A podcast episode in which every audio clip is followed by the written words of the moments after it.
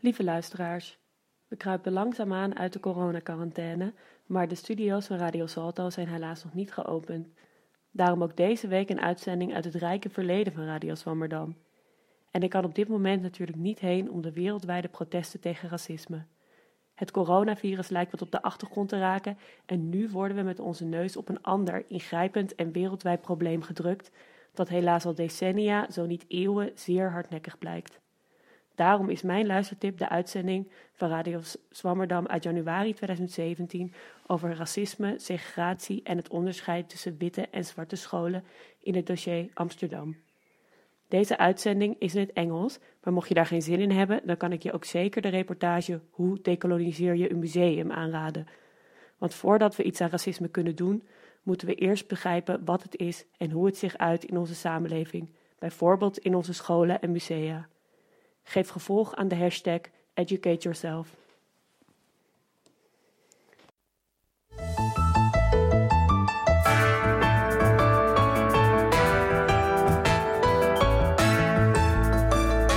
Wetenschap op Amsterdam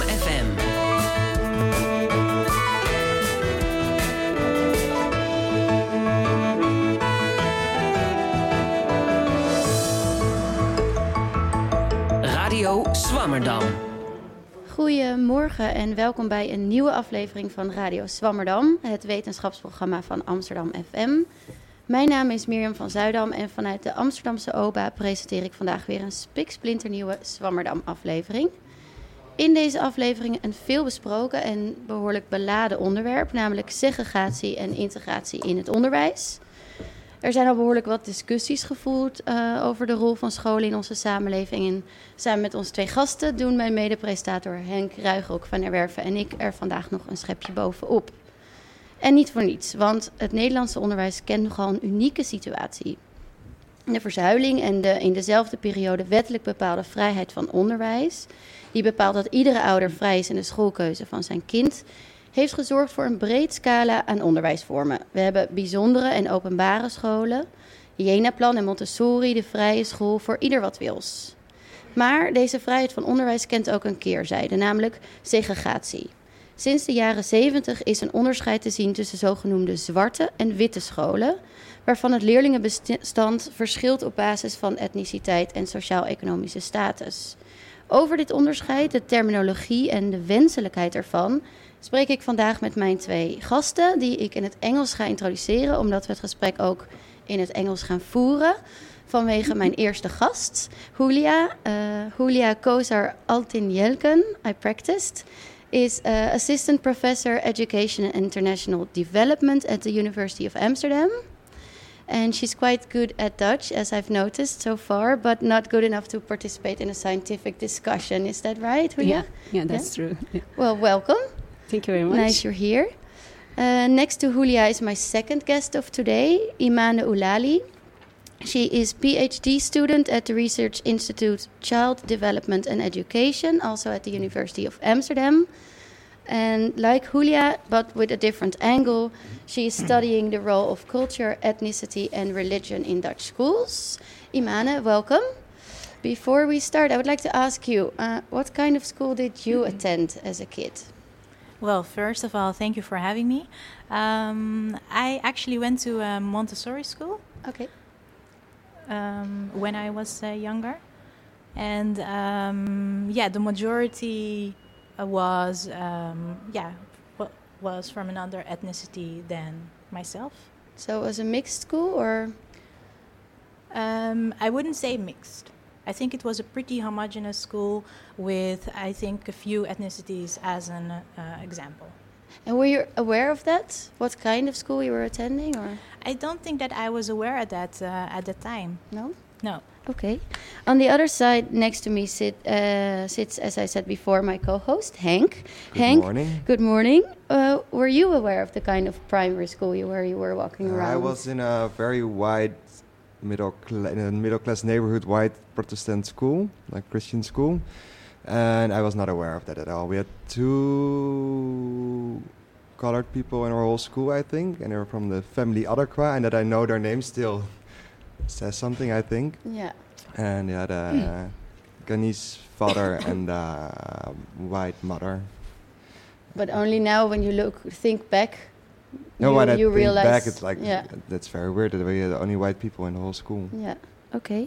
And also seated at this table is one of our regular columnists and uh, expert on higher education. Can I say that, Bas Belleman? Uh, yes, I, uh, you can. Uh, Yes. Okay. Um, I'm, I'm, a Bas, jour- I'm a journalist. you're a journalist yeah, and on higher also education. Yeah, exactly.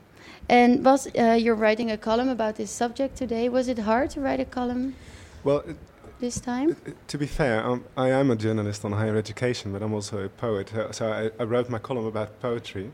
Uh, just to avoid your your expertise, Because I, I thought if you if you were there, banging out all your expertise about higher education and ethnicity, then I and I come here with a column uh, that, that's, that's just not any good anymore. That that would be Yeah, that would be very bad. So now I wrote it in Dutch as well because my English is not there. that's all good.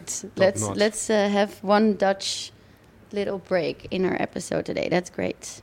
So let's start. Um, you now let's uh, let's start with Julia. You've shortly heard her already.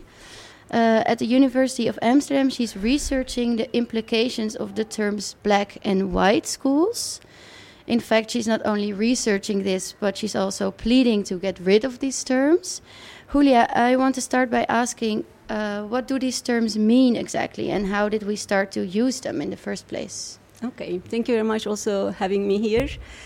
Um, it seems that we started using these terms in 1970s. So there was um, an article in Het, in Het Parool talking about apartheid in Bijlmer area in Amsterdam because they were referring to some schools that have only students from Suriname. So that's the first time they used the term uh, zwarte school. In the 70s in the yeah, in the 70s in the media it was used but then also I, uh, as i spoke to some professors who knew those times they also said that the first time within the scientific community it was used by two researchers uh, in, uh, from nijmegen university. But their aim was to get attention to segregation issues and to poverty issues. And later on, the students uh, who were attending these schools increasingly became Moroccan and Turkish and some other minorities, but the labels remained the same, and they were increasingly used by even by the ministry, uh, by some semi-official government institutions as well, and uh, scientists also use that. And in media, it's uh, almost everyone is uh, using these terms. So, what do they mean? Um, there is no official description of what it is, but uh, it is used for schools. For instance, black school is used for schools where 50% or more of the students come from minority background. And in some sources, it's 60%. So that's how it is called. Yeah. And white school is used for schools where the majority is ethnic Dutch, or you can call them as native Dutch, but I wouldn't be calling them as white today. Yes. and we can, we can discuss that later on why I wouldn't call them Yeah. white. Let's first Uh, go back to yeah. the origin of the terms Yeah. because you're saying um, uh, the terms the term black was used for black children in Suriname children in the Mhm. first place, but then Mhm. more Moroccan and Turkish kids also Mhm. appeared on these schools, and the terms remained the same. Yeah. In that time, was there was there this debate in the public area about these terms? Were The people terms, aware o- aware of the ne- negative value of these terms? Yeah. Um, one of the interviews that I had, and this professor is one of the most well known names on segregation in this country. And what I heard from him that they, there was a discussion within the scientific community whether these terms are appropriate or not. And some people strongly felt that these terms are not appropriate. However, at that time, some uh, professors of African descent wanted to keep the term black Oh, really? even though uh, also uh, migrant organizations of uh, Moroccan and Turks they said that clearly that we are not black and we are not we do not resonate with the black identity but however eventually the ones who didn't agree with it uh, they were not maybe for some reasons were not strong enough so eventually the labels remained Yeah. yeah And why are you pleading to get rid of the terms? What is the Mhm. reason for you that you think that terms are not Yeah. appropriate anymore? So it's not just me pleading. Uh, first of all, it's good to maybe uh, highlight that. I work with uh, eight other researchers in my department, which includes also the head of my section of the department. That all these people, all these researchers, uh, strongly believe that there are uh, a lot of things that are quite wrong with this uh, type of labeling, and we work actually we for for a year almost. We had several discussions, and we wrote an article together, which will be published in the coming weeks in okay. one of the major newspapers because we want to come out as a one single voice within the department and say what is wrong about this. So let me explain in advance what is wrong with the yeah. labels. Because these labels, in, a, in effect, actually lumps together everyone who comes from non-Western countries um, with a label of black, excluding Japanese and Indonesians. So this already assumes that they are one, one group. They are not one group. They do not share history. They do not share culture. They do not share a common heritage. But then you label them uh, with black, which is a racial term, because a lot of people think that black and white, when you talk about schools, it's just a technical term, that it's mm-hmm. neutral, mm-hmm. or as if it's just code. It's yeah. not. These are not neutral terms. Black and white historically carries a lot of meanings with them. They are hierarchical terms in a lot of cultures that I interviewed, and this included people with very different backgrounds from Morocco or Egypt, Syria, Iran, Turkey. I also spoke to some people from Africa, from Asia, or Latin America. In almost every culture, black has a lot of negative. Uh, negative meanings. And I asked them specifically what is the association of black. And what they told me is black is negative, it's associated with darkness, black is bad, inferior, backward, uh, or black is wrong. And also, particularly in African culture, black is associated with evil.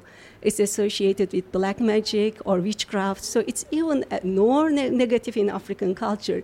So if it's so negative, and white is uh, linked with positiveness, with goodness, with innocence, with purity, superiority, beauty, I mean, these are all in the Dutch culture as yeah. well, right?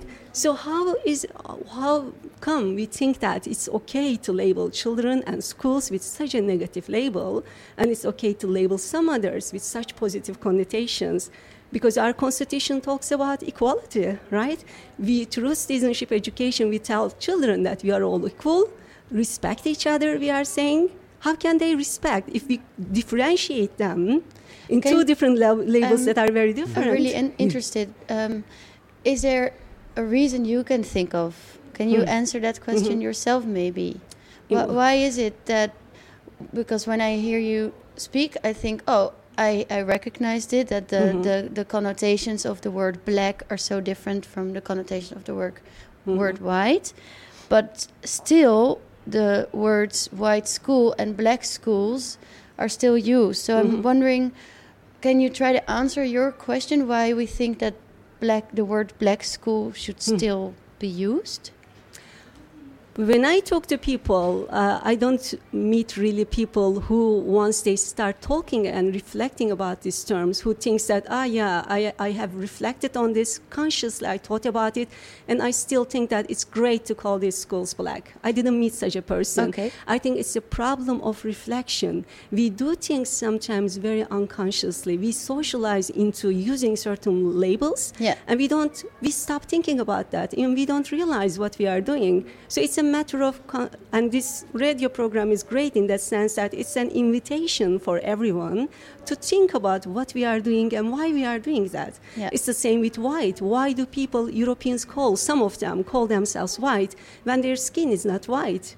It's a peach color, it's pink color. And why the colonizers didn't choose the race as pink race, but why did they choose for white race? Do people ask this question? Yeah? Uh, probably yeah. not when talking about black schools or white schools. But in general, when yeah. we talk about racial issues, it's a matter of reflection. Yeah. So, how are you researching this exactly? What, what's the shape of your research mm-hmm. yet. This is an English episode. We're sort of yeah. improvising. Methodology. Methodology. Thank yeah, you. Yes. Exactly. what I'm doing is that I'm talking to people uh, from very different backgrounds, from very historically very different backgrounds. Uh, I mentioned different countries uh, just that uh, I talked to. And the sample is mainly highly educated people. I talk to researchers or PhDs who do studies on diversity, on ethnicity, or segregation. But I also st- interview students at our university with ethnic minority or, or, or ethnic Dutch because I want to understand what they think also. So, our bachelor students or master students. And I also talk to professors, and also some of the uh, people that I talk to are outside of our university. I also like to talk to human rights experts. So these are also the people because I want to also understand legal dimension of this, this issue Yeah. because there is a legal dimension also because there is a question: is this cultural racism or not? Yeah. So these are the sort of people that I talk So the to. labels might actually be illegal to be used. I spoke to a professor from uh, University of Utrecht because uh, she is an expert on uh, international conventions, and she told me that um, these labels are in violation of the Convention on the Elimination of All Forms of Racial Discrimination because Netherlands signed this also in the early 1970s, and according to this convention, you cannot label specific groups just because of our their cultural background with a racial connotation, and that is racism, cultural racism, because now I or my children are with these labels are labeled as black. And if I would tell you that I come from Spain, would you still label me as black?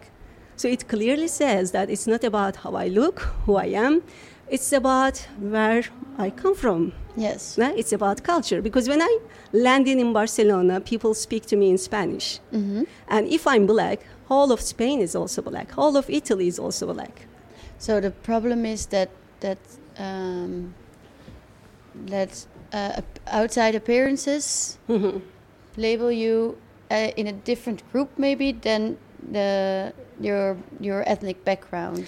It's not only even my appearance, because I'm saying that in Italy or in Spain, Yeah. they speak to me in local language. Yeah, that's what I mean. So, yeah. so it's about, but uh, so that because because it's more about that I come from Turkey, so culturally I'm seen as different. So Yeah. then that seems to legitimize labeling me with this blackness, but this doesn't mean that labeling people bio- because of their biological uh, uh, appearance is justified either. I don't find it justified either. Can, can I can I ask Yeah. one question?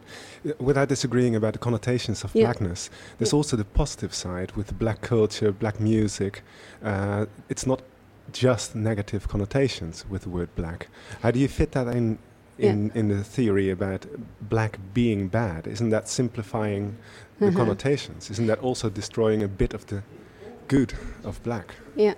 So black when it when it was developed centuries ago, it was didn't it wasn't developed by Africans themselves, and a lot of Africans still resist this label. Mm. It was developed by colonizers and slave traders. They were the ones who came up with these labels, and there is a reason why they chose for white and black because these colors have significant meanings in Judaism and in Christianity. I understand So that. now I come to your point Yeah. Is that in the 1960s and 70s, some groups of African descent in the US, they reappropriated the meaning of black, black, and then they said we change the meaning and we make it something empowering and beautiful and strong. Yeah. However, for that to happen, the group themselves need to acknowledge themselves as black and find it empowering. The problem in the use of in the context of Netherlands is that they did not ask the Moroccans or the Turks, other minorities, whether you feel Dutch or not, or whether you feel black or not. And I asked that, and they don't feel black at all. So So it's an of that, that opposition. empowerment uh, Mhm. doesn't doesn't really apply here. to, it doesn't apply to everyone. It appl- even in the U.S., where the black is beautiful or uh, bl- this kind of movements are, it is contested there. Also, a lot of people find black still derogatory in the U.S. as well. Some polls says, says that more African Americans find black derogatory, and um, and then they prefer African American instead of black. So it's very contested. So some people find it empowering, but for that to happen, the group themselves need to come up with that identification. You can't impose that from outside. That's the difference. And I actually I spoke to a lot of African descent people also about this. And I said, "How do you feel about me being labeled as black in this country?" And one PhD researcher from, uh, for instance, Zimbabwe, she told me that it's outrageous because you can't be black. If they are telling you that you are black, it only means that you are inferior because you are very different from me and you can't decide, oh, do I feel black? Can I be black or not? Then they said, no, you can't be. So they are more offended than other groups, actually. Yeah. And I Uh, want to go back to your research, kind of, because you told you talked to uh, people from the universities as well. Yeah. But it, the, the the label black school and white school is for like primary schools and high schools. Are you also going to the primary schools and high schools to look how it works out for the children to be called a Mhm. black school? Yeah. Um, one of the researchers who, who was part of the group that I, I mentioned, she interviewed four teachers uh, in order to find out uh, what teachers felt about this. Four, and only four, four, yeah. four teachers. Uh, and I actually had uh, recently I participated in a public discussion with a lot of also uh, teachers and school uh, directors as well. They were also there. So a lot of people question these labels, but I didn't particularly personally interview uh, children uh, them, uh, uh, myself. And I think it will be great if, if uh, the research can be expanded to those uh, contexts I as well. Think, like uh, Mhm. the both of us, like Mhm. uh, Imane, Shana- yeah. Yeah, Uh, Iman. um, we have, in the, in the beginning of the show, we told that we we were not really aware of the school Mhm. we were in, Yeah. and isn't it that like the, the, the black school label does it affect the children who are Mm. in a black school? That's, Mhm. I kind of wonder because maybe like the bigger problem could be like more socio-economic problems and not Mhm. the label, which is also I think uh, important to research. But isn't like Mhm. the socio-economic problems Mhm. more urgent right Okay. now before? I, the I would like to respond to that because um, the example that I uh, that I just gave was from my uh, childhood, and those were other times than than now. I mean, if you look at it, um, the um, the contemporary uh, the society as it is now uh, here in the Netherlands is that children are actually I'm because I visit a lot of schools in the Netherlands also for my research is that they are now aware of this label, and especially if you're going to so-called um, homogenous schools with a uh, majority of uh, a lot of uh, ethnic, uh, mixed or different ethnicities, they are aware of this partly or mainly by the media, uh, social media. So they they know that oh, I'm now at a school that obviously is not okay, is not good. So that's not good. I mean, I don't think it's helping their self-esteem at all. Um, so I think that that that's um, uh, a big difference between my example that I, I gave uh, of my childhood than nowadays. Mhm. I think it's really it's different Is now. it then like the ethnicity, like the color, or is it more the social economic background that, uh, uh, like in the media, is most? I, from the media, I think that's very different between the schools. Like the black schools, Mhm. supposed to be like uh, socio-economic less high than the white schools. Isn't that more of a problem than the color label? Kind of more. I think the color label. yeah. Yes.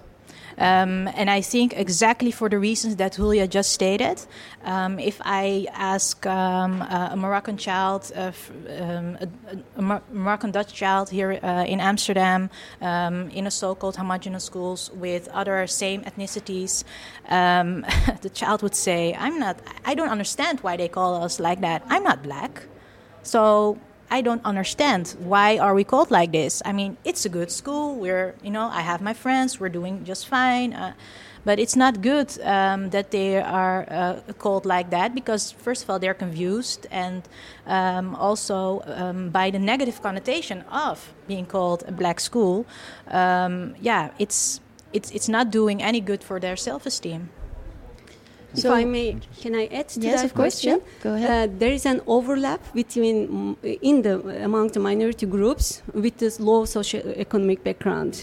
So, uh, and when we talk about as if uh, these uh, so-called black schools are are, are um, schools where the educational outcomes and so on are low compared to others, we are forgetting schools in the northern part of this country, for instance, where they are they would be because of the ethnic composition called white, but they are not doing well. There are lots of ethnic Dutch students who do not perform well, who come from low socioeconomic background, and in whole de- within this whole debate, we are excluding them. They need also attention. Yeah, that's what I Yeah? kind of thought. No. Exactly. And actually, if you look at the um, statistics, you would see that minorities, in terms of education, improved their uh, performance. But these groups of ethnic Dutch coming from low socioeconomic background, they didn't improve. So we need to differentiate these things. So the, the reason in these schools there are there is low achievement is not because certain ethnic uh, groups low have low IQ or something. It's about class. It's about socioeconomic background. So, um, to sum up this discussion, it seems like both of you uh, are um, in favor of getting rid of the terms black and white schools. Yes, absolutely. Very much Um, so, Because of yeah. the negative connotation, also Yes. because of the confusion. But um, uh, I've heard you use the t- terms homogeneous schools, majority schools. Or maybe What- just segregated so and what do we non-segregated propose? Are we going to use different terms that are more clear and and and, or are we going just not going to use these Mm-hmm. terms at all? Are we stopping the labeling completely? What do you Mhm. think? Um, should I start first, or do you want No, to you start can start first? first. Okay, Yeah. okay. Uh, number one, I think these sh- schools shouldn't exist. I think we need to tackle segregation, and I think we will come back to that. Yes. Until we tackle segregation, I would say we don't need to label them. If we are talking about specific issues, we need to specify whatever it is that we are talking about. And if we are discussing segregation, then we can talk about schools with high segregation or schools with low segregation. Or I'm completely fine with what Iman is saying homogeneous schools or heterogeneous schools or mixed schools or multicultural schools, diverse schools. There are lots of alternatives that are there, and we don't have to pick one. Yes. But Exactly. let's just drop this racist connotation. Let's drop I totally agree with Julia. at least for the rest of the episode of this show, we're gonna try to not use them to make a good example. And I want Yeah, Henk, to go ask ahead. a uh, question to Julia. I, I think it's very you're a scientific researcher, but you talk like an activist, kind of. And I think it's very interesting. It could Yeah. be. I, uh, but how do you uh, do you see yourself as an activist as well? Uh, that's a, i- interesting. That's a question that I keep getting. So I, I speak with passion. Also, if you see me in the class speaking, you will see that I'm a very passionate speaker, and that does not make me, I think, an activist. And it depends on your definition of activism. Because if you define activism as the person who wants to bring positive change in the society, I'm an activist. You are also an activist because you are making this radio program. But if you define activist as a person who marches on the street, who uh, who organizes boycotts or campaigns. I don't do any of that. What I'm doing is part of my job. I have to speak to the public through different uh, different media. Uh, about the findings of it, I cannot collect data and then sit on it. That's not what I'm supposed to. And do. that's true. Yeah. But Yeah. uh, did you have the idea before you started your research? Were you like really open? Like, okay, also the outcome of my research could be black schools is a very good label for. Uh. We should keep the label black schools and white schools Uh-huh. because it's good. Like, how did you get into the research? Did you like? How did I get? That's kind of like the uh, Mhm. side. What I learned in, in university, that scientific Mhm. way of thinking, like that you have a question and that it Yeah. could be all answers. Yeah, that, of Yeah. course, absolutely. Now I'm studying actually mosques, uh, their influence on integration, and I don't know if they are contributing to integration or not. I don't know the answer. But when I was uh, when I started studying black and white school labels, uh, it was a different story because uh, from a philosophical, moral, or uh, legal framework, I could sense that there was a problem, and I wanted to understand if other people how other people felt about it, and I also spoke to lawyers, and it seems there is a real problem, and I didn't meet anyone who says that these labels are not toxic.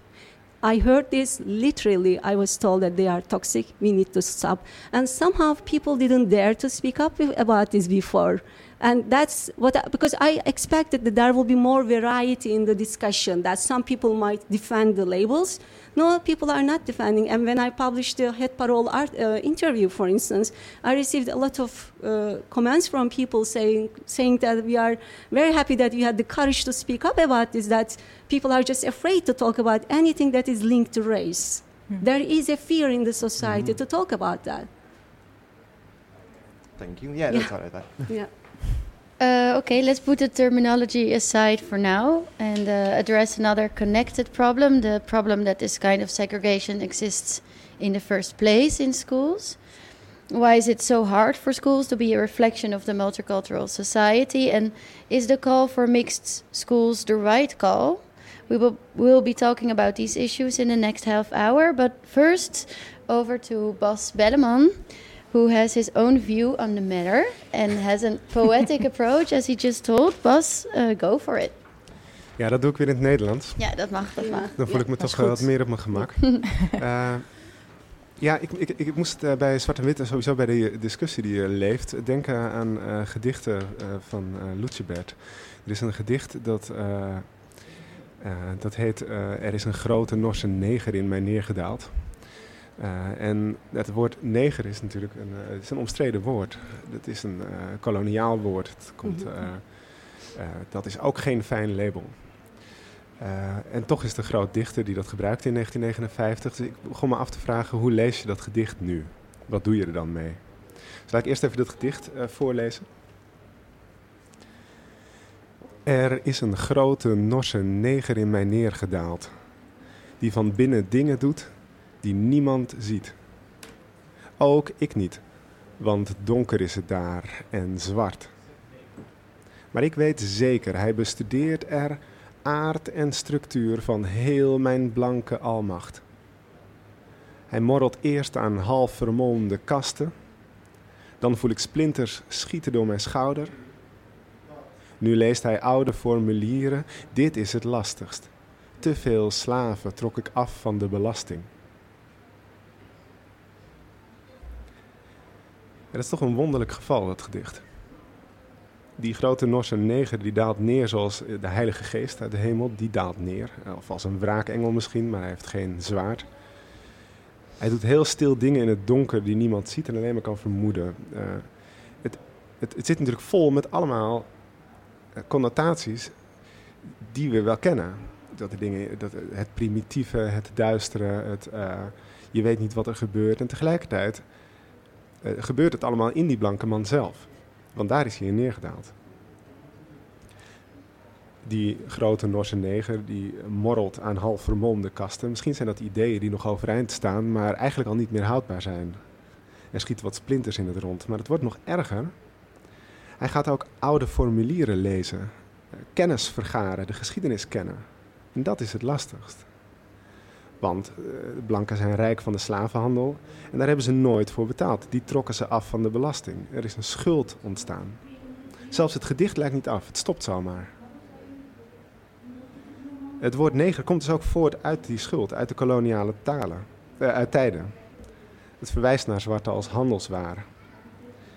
En zo zou die blanke spreker van het gedicht het inderdaad gebruiken. Lucebert wist wel dat het geen neutraal woord is. Waarom zou hij ook een neutraal woord laten neerdalen? Dat is ook niet interessant als dichter. En de blanke in het gedicht klinkt wel bang, maar volgens mij is de dichter dat niet. Het is een stereotype, die grote Norse neger, waarmee de blanke normaal gesproken afstand houdt. Want dat is het stereotype, dat doet het. Maar het gedicht gaat er juist over dat het niet meer lukt. Dat het in hem komt. Lucebert, vertel ik maar voor de compleetheid erbij, uh, was de keizer van de vijftigers. Een groep dichters die frank en vrij schreven vlak na de Tweede Wereldoorlog. Die hadden op dat moment zeker niet het gevoel dat de westerse cultuur superieur was. Die kwam namelijk net uit een verschrikkelijke oorlog. Uh, zij keken juist graag naar Afrikaanse kunst en probeerden te kijken waar ze nog meer naartoe konden. Uh, hij hield ook van zwarte muziek, van, schreef over Thelonious Monk en over jazzmuzikanten burgerrechtenbeweging was aan het opkomen. Ja, er is nog geen biografie van Lucebert, maar het lijkt me dat hij, daar, uh, um, dat, hij dat schitterend vond. Uh, en toch gebruikt hij die gekke raciale term. Die uh, grote Norse neger. En ik, hij bestudeert die blanke almacht, kennis is macht, hè, van binnenuit. En het lijkt dan wel alsof de revolutie in het gedicht van buiten komt en van binnen tegelijk de blanke man in dit gedicht bedenkt hoe een zwarte man naar zijn binnenste kijkt. Hij ziet bijna zijn eigen geschiedenis en zijn eigen erfschuld door diens ogen. Het is wankel, maar het is een begin. Daarom hoop ik toch uiteindelijk dat dit gedicht uh, de tijd doorstaat en dat die grote Norse neger van Lucebert eh, eerder als een kiem van het antiracisme dan, eh, dan als een bijna nader inziende racistisch gedicht eh, zal worden gelezen.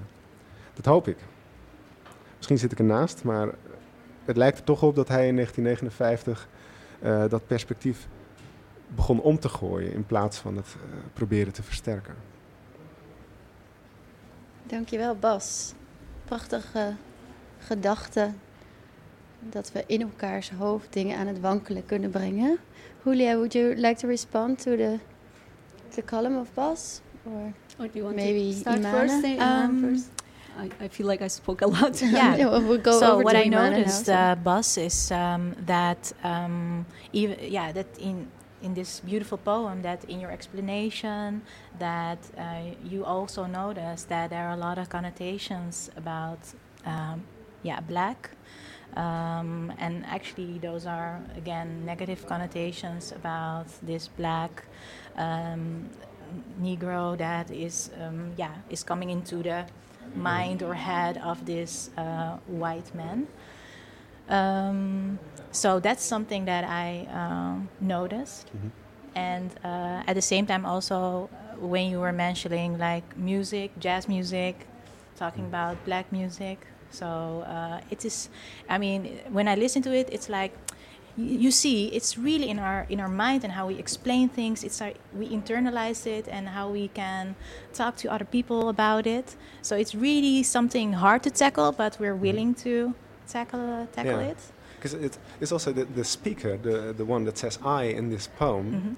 uh, is, is someone else than the poet, I think. Because the, the poet, is, I, I feel that the poet is less negative about blackness than the, the one that says I in the poem. Yeah, what I understood, maybe uh, he was. I mean, uh, I think that um, so the poet maybe was actually um, how do you say it? Um, Probably more sensitive. more sense exactly Mhm. in trying to describe uh, to in describing it, but how maybe other people would interpret it as um, oh um, this this this black guy. Uh, so it means maybe anger and uh, yeah other other Mhm. things in my head. So something is going to happen in uh, yeah in my mind now and. Mhm. When I, when I, was coming here, then, then it struck me all of a sudden that there was another poet from that same movement, the Vijftigers, uh, Remco Campert, who also wrote about a Negro. I forgot when I wrote this. Yeah. There's a, a quite a famous poem as well called "Een Neger van uh, Een Neger uit Mozambique," uh, in which almost the same happens. There's a Negro man that comes here to study the water in, in the Netherlands, if, if I remem- remember correctly. And they're all quite excited because there's there's this man from Mozambique and he's coming here and he'll fit well with the colored pillows, and which is also quite stereotypical about stereotypes in the roughly the same time. And I find that quite fascinating that they were already uh, trying to get a grip on that Yeah. race issue when when it didn't even uh, it, it wasn't even that uh, prominent yet in the Netherlands Mhm. in the 1950s. I, I- I find that uh, interesting. If I'm, yeah, Oh, sorry. sorry. No, go Uh. I saw this poem, and uh, I uh, there's no biography of uh, Lucebert yet, but I went to the museum in uh, West Bergen, uh, Kranenburgh, and there was an exposition about Lucebert, and I saw this poem as well, and I had to think about it. Like, I had to I had to read it a couple of times to kind of find out what he meant, but I thought he kind of saw like the very stereotypical Dutch guy that was not aware of some racial awareness or something, didn't really thought about it yet, and that he's like the first ideas of um, what would be wrong with like the stereotypes came in, like Yeah. like this. like- Sensing the change of the times. Yes. that's what I kind of found in the poem when I Mhm. read it there. You feel the same, kind Yeah, of? or- th- th- that's probably what happens because if it uh, neerdaalt, it, when it comes when it sinks in, uh, th- that's the start, isn't it? Mhm. Okay, let's let's continue with uh, with talking about um, the research of Imane, because the next half, uh, half hour, well, I think we have 20 more minutes. Uh, we'll be talking with PhD student Imane Oulali, who researches the influence of religion and culture on well-being, school motivation, and pro-social behavior.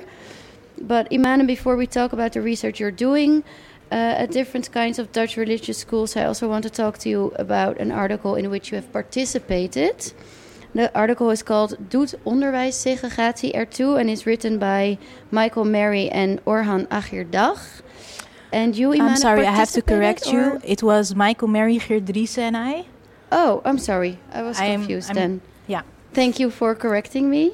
Because my question was you participated and translated the article, is that right? Exactly. Yeah, okay. And um, the article questions the prevailing view that mixed schools are what we want because they improve integration in the multicultural society.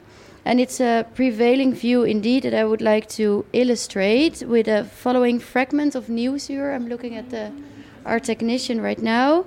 Uh, in the fragment, we will hear a father explain why it is that he wants his kids to go to a mixed school. Let's listen to it. Over wat is nou eigenlijk een goede school? Jonk is werkzaam bij de onderwijsinspectie als hoofdinspecteur basisonderwijs. Hij vindt gesegregeerde scholen onwenselijk. Nou ja, we wonen in een gemengde stad. En eh, eh, ik vind het heel gek om in een gemengde stad te wonen. En, en, en helemaal apart naar school te gaan. Eh, ja, dat vind ik gewoon raar. En ik gun iedereen eh, zo breed mogelijke ervaringen. En ik, ik geloof dat, dat onderwijs er ook een taak in heeft. Ik geloof niet dat je een samenleving kan hebben waarin je eh, goed met elkaar leeft als je ook niet met elkaar naar school gaat. Dat geloof ik uiteindelijk niet in. We gaan eerst beginnen met de namen. We gaan even goedemorgen zeggen tegen iedereen. Goedemorgen. Okay, so uh, we hear the father say, I want my child to go to a school that is reflecting the neighborhood that he lives in or the city that he lives in. Um, do you agree with his father, Imane? Well, I agree with his view that he says that I would like to have my child in a school that reflects my neighborhood. And ideally, I think that every parent would like to have his child in a school with um, uh, several ethnicities uh, that represent here uh, the Netherlands. Um, but realistically, we have to see what um, your neighborhood has to offer, and uh, for uh, yeah, for religious minority children, that means that they are um, actually stuck with um, going to schools that uh, uh, are n- not mixed. In, in a because certain that neighborhood. would be a reflection of their neighborhood, you're saying. Yes. Yes. So if I'm talking about ethnic minority children uh, in certain neighborhoods, um, um, for instance, uh, in Amsterdam, um, well, m- maybe those parents don't mm, bring their children to another neighborhood for a more mixed school, um, but they, yeah, they they put their child in a school that is near to them Yeah. And that can mean that um, the child will go to a more homogeneous school with a majority of uh, mixed ethnicities. Because the common thought this father is explaining is that by mixing majority and minority children, they will learn from each other. They will use each other's social and economic capital to, to learn from each other. But in the article that I was addressing before, in which you participated, the viewpoint is that po- is posed that mixed schools might not be the best alternative for minority children.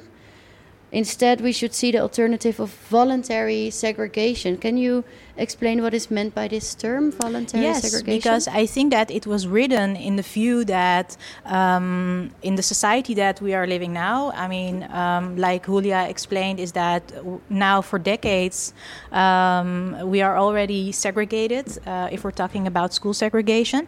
But let me take you. Maybe centuries uh, ago, um, we just came out of pillarization, maybe 50 years Mhm. ago. First so yeah. it's uh, it's something that we uh, inherited here Yeah. in the Netherlands. Um, and maybe that's why uh, we have the highest uh, segregation uh, rates uh, here, uh, I think, in, in, in the world, uh, if we're talking about because school we segregation. chose to in the past to be Um, segregated.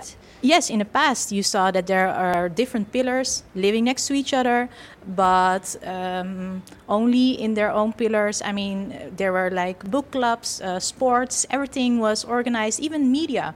Uh, they were organized for the same pillar. so I'm not saying that that is still happening, but we did inherit uh, some of uh, the segregation that uh, was caused uh, in, in those days.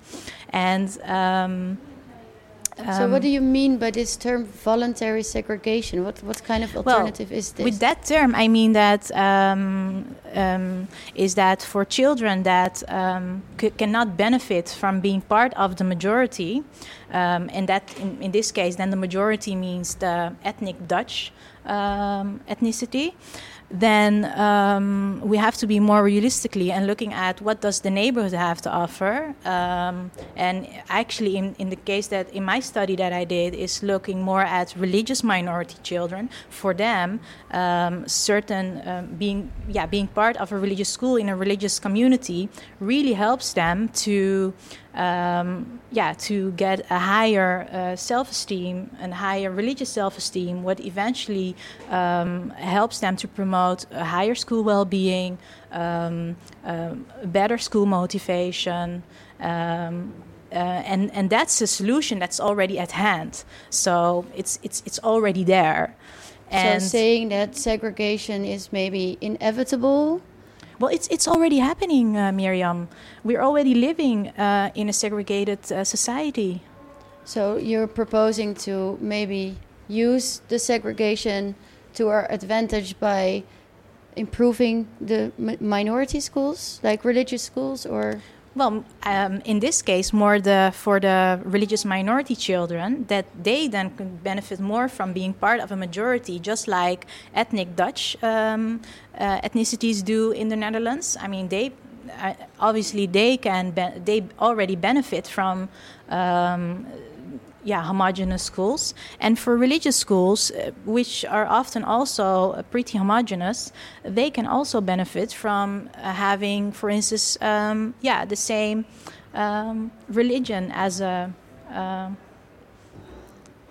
yeah, as in, in the curriculum, or yeah. I, am not sure how to how to say this in English, but um, because you're doing research now uh, yes. in Dutch religious schools, where you actually measure what kind of influence uh, their religious education has on their well-being. Yes, and uh, and also on their pro-social behavior because um, we, I mean, obviously, what happens after primary school, children go to um, to secondary school, and um, uh, realistically, those schools are more mixed than. Um, yeah, then primary schools they're more heterogeneous than uh, the homogeneous religious schools here in the Netherlands. So children have to be prepared for society, and citizen competences are, should be um, taken in by all schools in the Netherlands. I mean that's that's that's by law, but I think that religious schools can yeah can um, can play a, a, bigger role in that or uh, should uh, pay more attention to that before they send off their children to uh, secondary school, uh, where obviously maybe they have more choice of choosing a school than their parents did for them um, during primary school. I mean, they were too young. I mean, a four year old child cannot say, I want to go to a nice school in a neighborhood, or I want to go to an Islamic school or to a Reformed Protestant school. That's not a choice they make. The it's parents the parents do that. that do that. Yeah. Uh, I can see Julia really wants to respond to this these viewpoints. Yeah. What do you want to say? Uh, I think this is where our uh, opinions differ, which is nice, uh, right? Of course. Uh, so first, I, I 100% agree with the father who spoke. And uh, Iman mentioned that we have segregation because of residential segregation, uh, but it's only partly true there is a difference between residential and school segregation of 25%. That means that residential segregation only explains part of the story, that even in the same neighborhood, there are schools where only ethnic Dutch go, and there are schools, maybe they share the same garden, and there, are, there is another school where only ethnic minority go. Yeah? So uh, that's number one. Number two, the concept of voluntary segregation, assuming that the segregation that we see is voluntary, that people choose that. I don't agree with that. Um, there are studies asking parents to what kind of school do you want to send your child. Sjoerd Karsten from my university, who was my uh, promoter also for my PhD, asked parents this years ago. There's another study from sociology department. They asked parents in Amsterdam, what kind of school do you want your child to send? They all in majority said that we want mixed schools. We want diversity, multiculturality within the school. And none of these parents wanted their children to go to a school where the minorities are in majority. Even minority parents didn't want their children to go to such schools. So then, se- separation is not voluntary. I don't think so. And segregation is not inevitable. It is happening here. It doesn't mean that it's happening because it is ine- inevitable. It is happening because there is no decision or no politi- uh, political Policy, uh, I no think, policy yes. from the level of municipality and from the state. Do we have a state policy on desegregation? We don't have it. There is political lack of political will, will at the, um, in the Hague. They say that segregation is not a problem, and I fully disagree with that. And since they don't act on it, that's why we have segregation.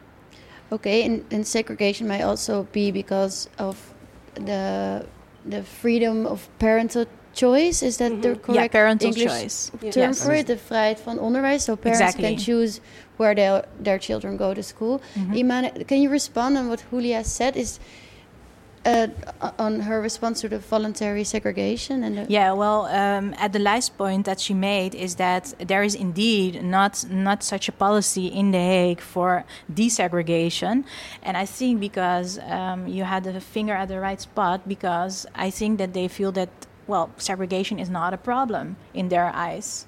So, um, and just to go back to the father that we heard in the um, Nieuwsuur in, in? Nieuwsuur, I mean, calling segregation inhumane. Um, well, uh, let, let me just say that um, I visited over 40 schools in the Netherlands the last few years, and I did not see any inhumane schools. I saw happy children in their own environment, just like. Um, um, uh, just like mixed schools that I also visited, and just like uh, homogenous ethnic uh, Dutch uh, schools, um, as long as there is no better alternative for these religious minority children, this is essential. This is the way where they can prosper. This is the way where they feel at home. Um, that's the way where they feel together. They belong together, and that is something they have in common.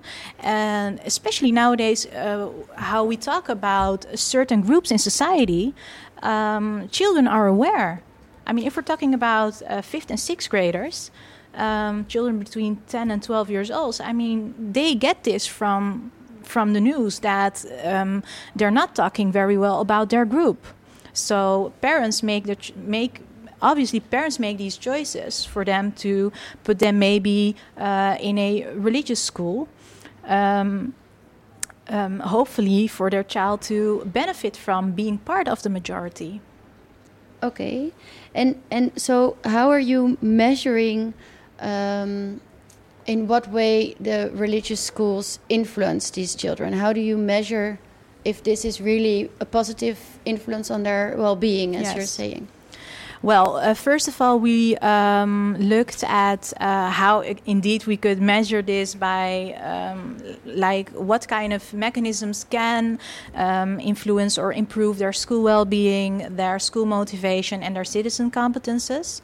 Um, we had to develop our own instrument. Uh, that's the Religious Collective Self-Esteem Scale, uh, and that scale can measure um, how a child uh, feels about belonging to a certain religious group. I mean, his or her own religious group, and um, then you can get uh, an amount of um, yeah religious self-esteem.